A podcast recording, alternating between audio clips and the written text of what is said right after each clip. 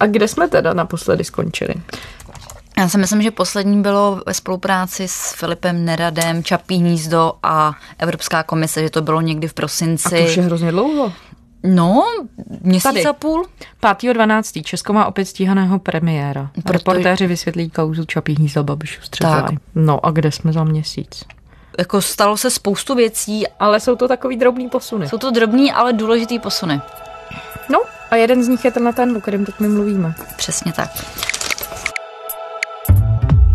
Čeští úředníci mají v rukou vodítko, jak postupovat při rozdělování dotací, pokud chtějí předejít konfliktu zájmů.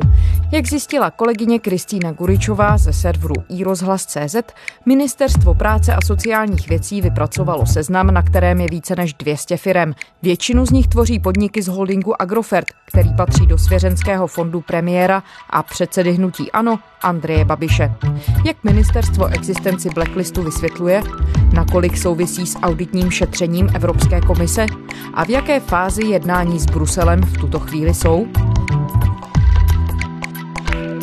Je pondělí 20. ledna, tady je Lenka Kabrhelová a Vinohradská 12, spravodajský podcast Českého rozhlasu.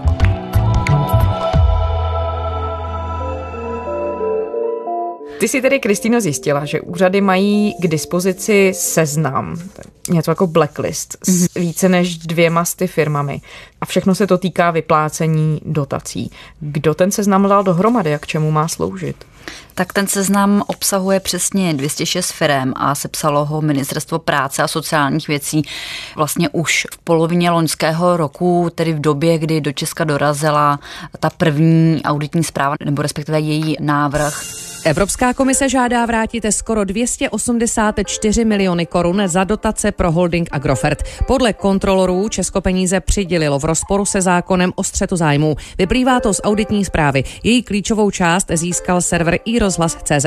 Podle Sněmovna by podle šéfa ODS Petra Fialy měla kvůli auditu vyzvat vládu, aby nevyplácela dotace Agrofertu a vymohla jejich vrácení. Nemůžeme připustit, aby to bylo tak, že občané dají stovky milionů korun na podnikání předsedy vlády, na provoz a zisky jeho firem.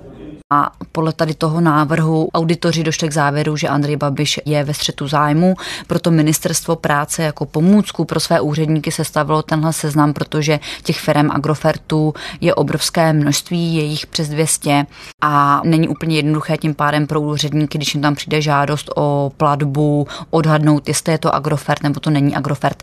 Já sama jsem ty firmy na tom seznamu procházela a ne vždy je to vlastnictví ze strany Agrofertu na první pohled vidět viditelné, takže věřím, že i pro ty úředníky ten seznám může být skutečně jako dobrá pomůcka. A jak vysvětluje Ministerstvo práce a sociálních věcí tedy nutnost ten seznam sestavit právě tím, že to má být pomůcka? Přesně tak. Tak ono to byla první otázka, na kterou se mě všichni ptali, proč právě Ministerstvo práce a sociálních věcí. Tak vlastně ten rezort byl jedním z těch auditovaných subjektů, tudíž oni nějakým způsobem v tom auditu figurují, proto vlastně si vytvořili jako pomůcku tady ten seznam i kvůli tomu, aby zamezili tomu budoucímu střetu zájmu a aby měli nějaký preventivní nástroj, jak zamezit tomu střetu zájmu podle zákona o střetu zájmu. Jaké firmy na tom seznamu jsou? V drtivé většině jde o firmy z holdingu Agrofert ze svěřeneckého fondu premiéra Babiše, plus na něm figurují i firmy ze skupiny Synbiol. Tady ta skupina združuje Babišův někdejší zdravotnický biznis, plus pod ní spadají nemovitosti typu Čapí hnízdo. Takže na tom seznamu jsou firmy typu Penám, který už dříve čerpal dotaci na linku na toustový chleba. Tato dotace právě kvůli auditu o střetu zájmu byla pozastavena na české straně. Audit spochybňuje nárok kvůli tomu, že pekárna prý eh, podávala projekt jako inovaci. Výrobci dokonce tvrdili, že cituji, je chléb eh, v puse skoro až v hedvábný, na dotyk měkký a vydrží déle čerství. Podle auditorů ale ve skutečnosti pekárna použila už existující technologii. Moje činnost v politice má na moje firmy jenom negativní dopad. Příští rok oslaví kostelecké uzeniny 100 let. A za 99 let se v jejich výrobcích nenašla jehla a za jeden a za poslední měsíc dvakrát. To je zajímavý, asi není. Podle, podle mých firem, doufejme, že vám ten smích vydrží až do konce, eh, podíl mých firem na obchodu se státem je zanedbatelných 1,7%. Chovám se při hlasování na vládě a ve sněmovně a na ministerstvu financí striktně podle zákona o střetu zájmu. Na seznamu je i třeba společnost Vodňanské kuře, Votan Forest nebo třeba Kostelecké uzeniny. Ale je asi potřeba říct, že tam nejsou jenom firmy Agrofertu a Synbiol, těch je tedy celkově 195, ale na tom seznamu se objevují i firma někdejšího ministra průmyslu a obchodu Tomáše Hinera, který ve vládě seděl za hnutí ANO, nebo i třeba firma jeho předchůdce Jana Mládka z ČSSD. A vlastně ani jeden už z nich není ve vládní funkci, takže ten seznam není stoprocentně aktuální jsou na něm i firmy, které třeba už zanikly, anebo které třeba byly z rukou členů vlády prodány právě kvůli těm vládním funkcím. A to nějak ministerstvo práce a sociálních věcí vysvětluje? Tak ministerstvo, když jsem se na to ptala, mi paradoxně řeklo, že ten seznam pravidelně aktualizují právě v souvislosti s těmi pohyby na jednotlivých vládních funkcí, ale přesto ten seznam není úplně stoprocentně aktuální. No a vzhledem k tomu, že tedy většina těch subjektů na tom seznamu spadá pod holding Agrofert nebo skupinu Synbiol, tak co z toho vlastně vyplývá nebo o čem to svědčí? Vyplývá z toho, že de facto Ministerstvo práce a sociálních věcí přiznává ty závěry toho auditu jako relevantní? Tak to bylo první, co mě napadlo, když jsem ten seznam dostala do ruky, protože ministerstvo tím vlastně říká, že tím koncovým vlastníkem všech těchto firm je Andrej Babiš, který se tomu dlouhodobě brání. Já jsem postupoval podle českých zákonů, žijeme v České republice. A pamatujete si na Lex Babiš, kde se všichni těšili, jak toho Babiše dostanou. A na také toho já jsem postupoval podle našich zákonů a vložil to z veřejnských fondů jeho vláda kolem toho tak jako našlapuje a pak přijde ministerstvo práce v čele s Janou Maláčovou a vlastně natvrdo vytvoří takovýhle seznám, který jím úředníkům říká, podívejte se na to, za těmito firmami stojí Andrej Babiš, tudíž ním nebudeme dávat dotace. Samozřejmě na tom seznamu je uvedeno pouze název firmy, identifikační číslo a ten koncový vlastník tam není uveden, takže to tam vlastně není přímo napsáno, ale z podstaty toho seznamu to vlastně vyplývá. Které české úřady ten seznam dostali a je to závazné, aby ho používali? Tak ministerstvo, byť si ten seznam vytvořilo pro vlastní potřeby, tak ho poslaze poskytlo ministerstvu pro místní rozvoj, který působí jako takový koordinační orgán pro vyplácení evropských dotací u nás a i právě koordinuje ty odpovědi pro Brusel v tom aktuálním auditním šetření o střetu zájmu. Ministerstvo pro místní rozvoj ten seznam tedy dostalo, resort práce jim ho poskytlo dle zásad nějaké dobré a efektivní spolupráce, jak nám vysvětlil Jan Brodský z tiskového odboru rezortu. Seznam je porovnáván se seznamem žadatelů a příjemců operačního programu Zaměstnanost za účelem prevence porušení paragrafu 4c zákona o střetu zájmů a je využíván rovněž pro účely ověření, že při zadávání veřejných zakázek v projektech financovaných z operačního programu nedošlo k porušení paragrafu 4b zákona o střetu zájmů. Úřad Kláry Dostálové se k tomu soupisu vlastně nechtěl vůbec vyjadřovat. Tvrdí, že jde o interní dokument, tudíž teda ten obsah a účel nebo i důvod vzniku nechtěli komentovat. My ale vlastně od rezortu práce víme, že ten seznam poslali dál a že ho právě poslali těm auditovaným subjektům a i některým dalším ministerstvům, jako je ministerstvo financí, ministerstvo životního prostředí, ministerstvo školství, hlavnímu městu Praze a nebo i ministerstvu průmyslu a obchodu. Já jsem vlastně to u nich těch rezortů ověřovala, jestli ten seznam mají, se s tím pracují. Třeba ministerstvo školství řeklo ano, dostali jsme ho, pracujeme s tím, používáme ho. Oproti tomu ministerstvo průmyslu a obchodu odpovědělo, že tedy podle informací mluvčí nemají ten seznam k dispozici což samozřejmě může být jenom nějaký šum v komunikaci, ale právě ministerstvo průmyslu a obchodu, dovolím si říct, že by ten se tam nejvíce ocenilo, protože u nich byly ty největší chyby v dotacích, které Evropská komise odhalila v tom prvním auditním šetření. Ta částka, kterou by Česko nyní mělo vracet, těch 285 milionů korun, kterou konstatovali v případě toho prvního auditního šetření, tak vlastně celá ta částka jde právě za tím ministerstvem průmyslu a obchodu. A ty jiné úřady, když ti říkali, že s ním pracují, tak ale víme, jestli to doopravdy aplikují? To samozřejmě nevíme, asi na každém úředníkovi, jestli se do toho seznamu podívá a porovná to právě s tím zájemcem o evropskou dotaci. Ten seznam není právně závazný, skutečně na každém rezortu, jestli ho bude používat. Když tedy všechna ta ministerstva se k tomu poměrně otevřeně hlásí, ministerstvo průmyslu a obchodu je vedené Karlem Havlíčkem, poměrně blízkým spolupracovníkem Andreje Babiše. Dá se z toho nějak vysledovat, jaký postoj mají třeba ta jednotlivá ministerstva k celé věci, protože a teď aniž bych chtěla hledat nějaké spekulativní momenty, tak ten seznam vytvořil Ministerstvo práce a sociálních věcí, které je vedené Janou Maláčovou z ČSSD.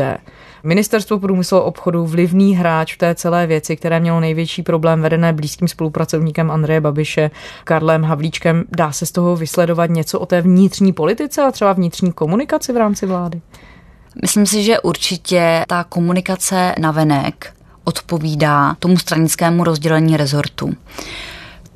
Tím si říct, že Ministerstvo práce je v gesci ČSSD, tudíž ta komunikace z jejich strany byla vždycky otevřenější, poskytovali víc informací ohledně toho auditního šetření než třeba rezorty vedené právě hnutím ANO. Tak já si myslím, že kdyby se prokázalo, eh, že pan eh, premiér je skutečně ve střetu zájmu, tak eh, je to pravděpodobně nebo mohu to říct za sebe s určitostí, tak je to přesně ta červená linie. Čili pokud by se ty předběžné závěry potvrdily jako finální, paní ministrině, tak minimálně vy byste v této vládě už dál neseděla. Já myslím, že to je tak závažná věc, že už by to bylo velmi složité a těžko udržitelné.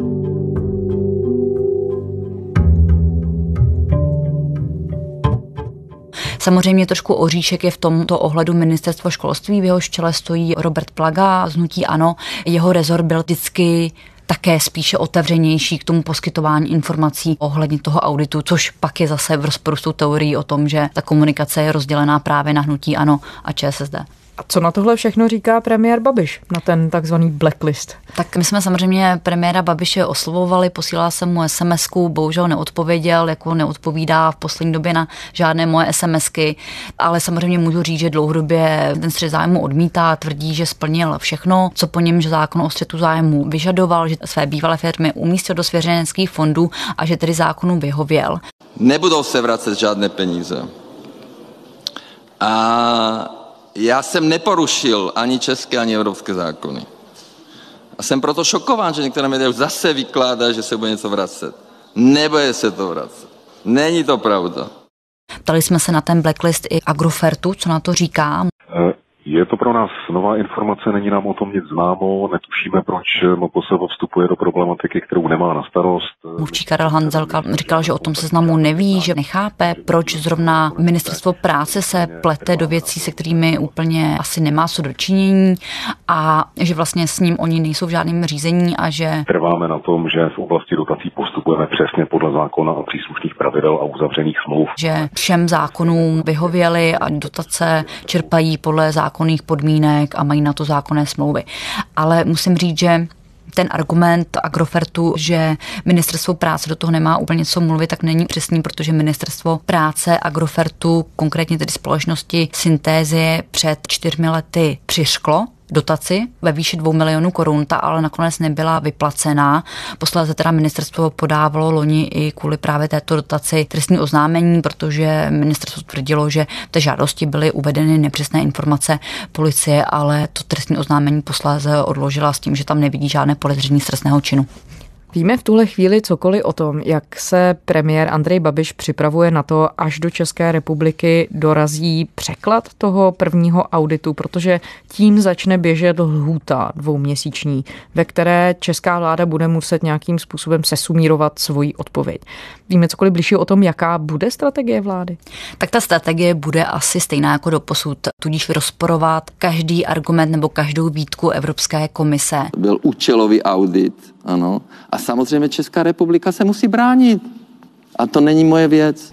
V případě toho prvního auditu, který se týká právě Evropského sociálního fondu a Evropského fondu pro regionální rozvoj, tak jsme ve fázi, kdy už můžeme rozporovat pouze tu finální částku, což je těch 285 milionů korun, o kterou by mělo být Česko v budoucnu na dotacích kráceno. My čekáme teda na ten český překlad, který většinou chodí do 30 dní od té anglické verze. Tento termín tedy uběhl na konci roku.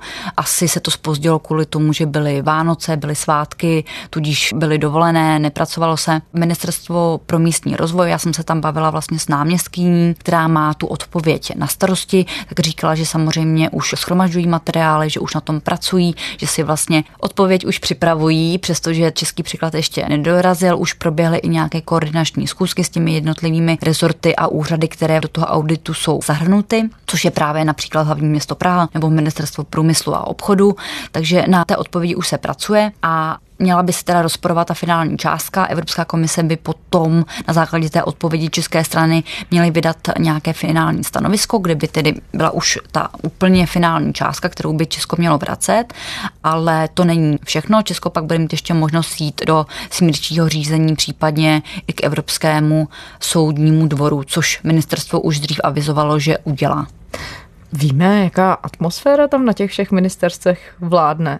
Mě by vlastně zajímalo, jakou lidskou cenu tohle všechno má, protože jenom když líčíš, co všechno musí ty úřady dělat, jak se musí koordinovat, kolik lidí se tím zabývá, no tak to je celý další jeden úvazek. Přesně tak, tak předpokládám, že pro ty úředníky, kteří to mají na starosti, že to je spoustu práce navíc. A hlavně oni jsou i v situaci, kdy tvrdí, že vlastně nemají žádný právní základ, právní důvod pro to dotace zadržovat, protože zatím ty výstupy ze strany Evropské komise nejsou právně závazné, takže oni se obávají i budoucí reakce ze strany Agrofertu, který už taky vlastně začal mluvit o tom, že zvažuje právní kroky, protože na to čerpání dotací má platné smlouvy a české úřady ty peníze zadržují, ale vlastně nemají žádný právně závazný podklad, mají vlastně ty materiály, závěrečnou finální zprávu od Evropské komise, ale nejsou to právně závazné dokumenty, takže oni asi jsou i vnitřně rozpolcení, řídí se to hodně vlastně tím politickým politickými rozhodnutími jednotlivých ministrů, takže pro úředníky to asi taky nesnadné se, jak tady to vybalancovat. Vlastně jsou na tenkém ledu na obě strany. Přesně tak. Evropská komise pracuje ještě na druhém auditu. My tu celou dobu mluvíme o tom prvním auditu. Ten druhý se týká zemědělských dotací. Co víme o tom procesu tam, kdyby měl do České republiky dorazit a jak zásadní to bude posun? Tak v případě toho zemědělského auditu tam se postupuje trochu podle jiných pravidel. Česko se právě chystá na bilaterální jednání se zástupci Evropské komise. To má proběhnout 28. ledna do Česka už dorazily i podklady na tady to jednání a mezi těmi podklady by měl být i takzvaný letter of findings, což je vlastně taková obdoba té finální auditní zprávy, která se týká vyplácení dotací z toho Evropského sociálního fondu. Ale tady ten dopis je vlastně jakýsi výcud z těch hlavních zjištění, ke kterým teda doposud Evropská komise došla. Česko tedy pracuje tady s těmi dokumenty, půjde na tu schůzku do Bruselu, které by se měly zúčastnit teda za českou stranu jednak diplomaté z českého zastoupení v Bruselu, pak by tam měli být lidé z ministerstva zemědělství, lidé ze státního zemědělského a intervenčního fondu, který právě u nás ty evropské zemědělské dotace vyplácí, a pak by tam měli být i zástupci ministerstva financí. A je vlastně i otázka, řeší se, jestli na tu schůzku půjde i třeba přímo ministr zemědělství Miroslav Tomán, kterého se okrajově ten audit také týkal, anebo i třeba ředitel fondu Martin Šebestian. To zatím právě není jasné. Každopádně den před touto klíčovou schůzkou má ministr v Bruselu jednání, má tam zasedání Evropské rady pro zemědělství a rybolov, takže ten svůj pobyt v Bruselu by si tak mohl jenom o jeden den prodloužit a té schůzky se vlastně i zúčastnit. A tam by se tedy mělo vyřešit, co tam si to můžou i vyříkat ty strany, takže teoreticky by se celá ta věc mohla vysvětlit, nebo to je jenom nějaký jeden krok z toho celého procesu? Je to spíše mezikrok, protože česká strana už se těm předběžným závěrům měla možnost vyjádřit a odpověď se posílala někdy loni v září a tady s tou zkuskou se vlastně počítal od začátku. Česká strana o ní požádala, vlastně Martin Čebestián, šéf státního zemědělského fondu, o ní mluvil už loni v červnu. Strana eh, Evropské komise, to znamená DG Agri, navrhuje termín prvního bilaterálního jednání k této problematice na 28. ledna roku 2020, což pro vaši představu je standardní termín, většinou to tak bývá 6 měsíců po obdržení české verze zprávy. A na té schůzce by se mělo opět debatovat o těch rozporech v tom auditním šetření. Měli by si vlastně vyříkat ty jednotlivé výtky a měli by se bavit i o té finální částce, která by vlastně mohla být sražena o nějaký díl, protože my samozřejmě nevíme, jaký je obsah toho zemědělského auditu oproti tomu prvnímu, kde víme, kterých třeba i projektů se ty problémy a chyby týkaly, tak v případě toho zemědělského auditu my nevíme, co se v něm píše, jaká částka se vyčíslila, která částka by se měla vracet. A na tady té bilaterální schůzce by ta případná korekce mohla být českou stranou třeba ještě snížena. A tohle všechno se dozvíme, tyhle údaje ve chvíli, kdy ta definitivní zpráva přijde do České republiky. Tak dozví se to ministerstvo zemědělství a zemědělský státní intervenční fond. Otázka je, jestli oni to budou komunikovat navenek, nebo jestli se podaří někomu ty závěry získat. Ale jinak tam ten proces je takový, že po bilaterálním jednání budou dva týdny na to, aby Evropská komise poslala do Česka jakýsi zápis toho jednání a až přijde ten zápis, tak začne plynout zase nějaká lhůta. Tuším, že to jsou opět dva týdny pro českou stranu, aby se k tomu zase vyjádřila. Mm-hmm. Tudíž vlastně to finální stanovisko, ve kterém se řekne, kolik by Česko mělo těch zemědělských dotacích vracet, vychází někdy nejdřív na březen. Mm-hmm. A až přijde to finální stanovisko, tak Česko opět bude mít možnost jít do smírčího řízení a pak případně opět k Evropskému soudnímu dvoru. Takže to neznamená konec, ani ten březnový teoretický termín, kdy ten audit přijde. Budou to finální závěry, ale nemusí to končit. Může se to ještě protáhnout i na několik let, což dobře ilustruje aktuální případ, který my jsme popsali před minulý týden. Dopolední radiožurnál vždy na aktuální témata, tedy i o tom, že Evropská komise chce po Česku vrátit jednu miliardu a 160 milionů korun vyplacených. Kdy vlastně Evropská komise teprve před Vánoci do Česka poslala své finální stanovisko ohledně dřívějšího tři roky starého auditního šetření, kdy řekla, že Česko by mělo kvůli chybám zemědělských dotací v letech 2015 až 2017 vrátit 1,16 miliardy korun. Tuzemské úřady podle Bruselu nedostatečně kontrolovaly, komu se evropské peníze peníze přidělují. A ta původní částka byla 7,5 miliardy korun. Takže Česku se vlastně prostřednictvím těch připomínek a i těch bilaterálních jednání podařilo srazit tu původní pokutu o víc než 6 miliard korun. Ale Česko se s tím nespokojilo. Ministerstvo zemědělství už řeklo, že se proti tomu bude bránit, takže půjde do toho smírčího řízení, případně k soudu. Ale vlastně je to krásný příklad toho, jak dlouho ten audit o střetu zájmu může ještě trvat. A tahle věc se taky týkala Agrofertu? Ne, ne, ne, tady to je jiná věc. Tady ta věc spadá do období, kdy ministerstvo zemědělství vedl Marian Jurečka z KDU ČSL a týkalo se to toho, že Evropská komise u nás kontrolovala, jestli česká strana dostatečně prověřuje, komu evropské dotace vůbec dává, protože v té době platil institut takzvaného aktivního zemědělce, kdy evropské dotace měly čerpat jenom skutečně zemědělci. Cílem bylo zamezit tomu, aby evropské dotace na půdu čerpali třeba i podnikatelé, kteří třeba mají hodně pozemků, ale zemědělstvím se vlastně vlastně neživí. No a z těchto aktuálních věcí, které se týkají těch očekávání kolem zemědělského auditu. Dopadá cokoliv z toho na to, jakým způsobem se teď rozdělují tady v České republice zemědělské dotace? Určitě vliv to má, protože v souvislosti s tím auditním šetřením třeba přehodnotil svůj pohled na střed zájmu dvě největší české platební agentury, které vyplácejí evropské dotace. Je to státní zemědělský intervenční fond a státní fond životního prostředí. Oni si zadali právní analýzu, jakým způsobem aplikovat zákon o střetu zájmu právě i na ty národní i evropské dotace a z toho dokumentu, z té analýzy jim vyplynulo, že oni fungují podle vlastních zákonů, tudíž se na ně nestahuje zákon o střetu zájmu, protože ten se řídí podle rozpočtových pravidel. To znamená, že zákon o střetu zájmu se podle jejich právního názoru vztahuje pouze na dotace vyplácené ministerstvy, ale ne právě tady těmi speciálními platebními agenturami. Takže si vlastně našli takovou skulinku, jak Agrofertu a případně dalším firmám, jejichž vlastníci jsou ve střetu zájmu, vyplácet dotace. Pojďme to na závěr zkusit schrnout. Co jsou vlastně nejdůležitější momenty, které teď se staly a které teď máme očekávat? Tak jednak čekáme na český překlad prvního auditu o střetu zájmu, který se týká sociálních projektů a projektů regionálního rozvoje. Až přijde, tak začne plynout dvouměsíční lhuta, po kterou se Česko bude moc opět vyjádřit, takže to je první klíčový moment. Poté tedy čekáme na bilaterální jednání ohledně zemědělského auditu, kde by se mohly ponížit ty původně vystavené pokuty No a pak samozřejmě čekáme na to, jak se k celé věci postaví premiér Andrej Babiš, protože audit řeší vyplácení dotací zpětně, ale on by měl vyřešit i vyplácení dotací do budoucna, což znamená, že opět má tři možnosti, buď Agrofert prodat, odejít z vlády, a nebo jednoduše dotace nečerpat. Protože jde o to, že audit Evropské komise konstatoval, že on nesplňuje ten český zákon o střetu zájmu, když vložil Agrofert do svěřeneckého fondu. Pro Evropské komise to nestačí. Auditoři to ve zprávě vysvětlují tím, že premiér Babiš určil cíle svěřenských fondů a nominoval i lidi, kteří je spravují. Navíc by je taky mohl kdykoliv odvolat. Podle auditorů právě z toho vyplývá, že Babiš je ve střetu zájmu. Podle jejich závěru je stále tím koncovým příjemcem výhod a má na Agrofert skrze svěřenské fondy vliv. Tudíž on tady to musí vyřešit do budoucna. Kristýna Goričová, reportérka serveru iRozhlas. Kristýno, děkujeme. Díky moc za pozvání. Těšíme se příště. Já tež. To byla pondělní Vinohradská 12. Pokud nás rádi posloucháte, šiřte slovo dál. Jsme v podcastových aplikacích a také na adrese iRozhlas.cz a pište nám, náš mail je vinohradská12 zavináč rozhlas.cz. Těším se zítra.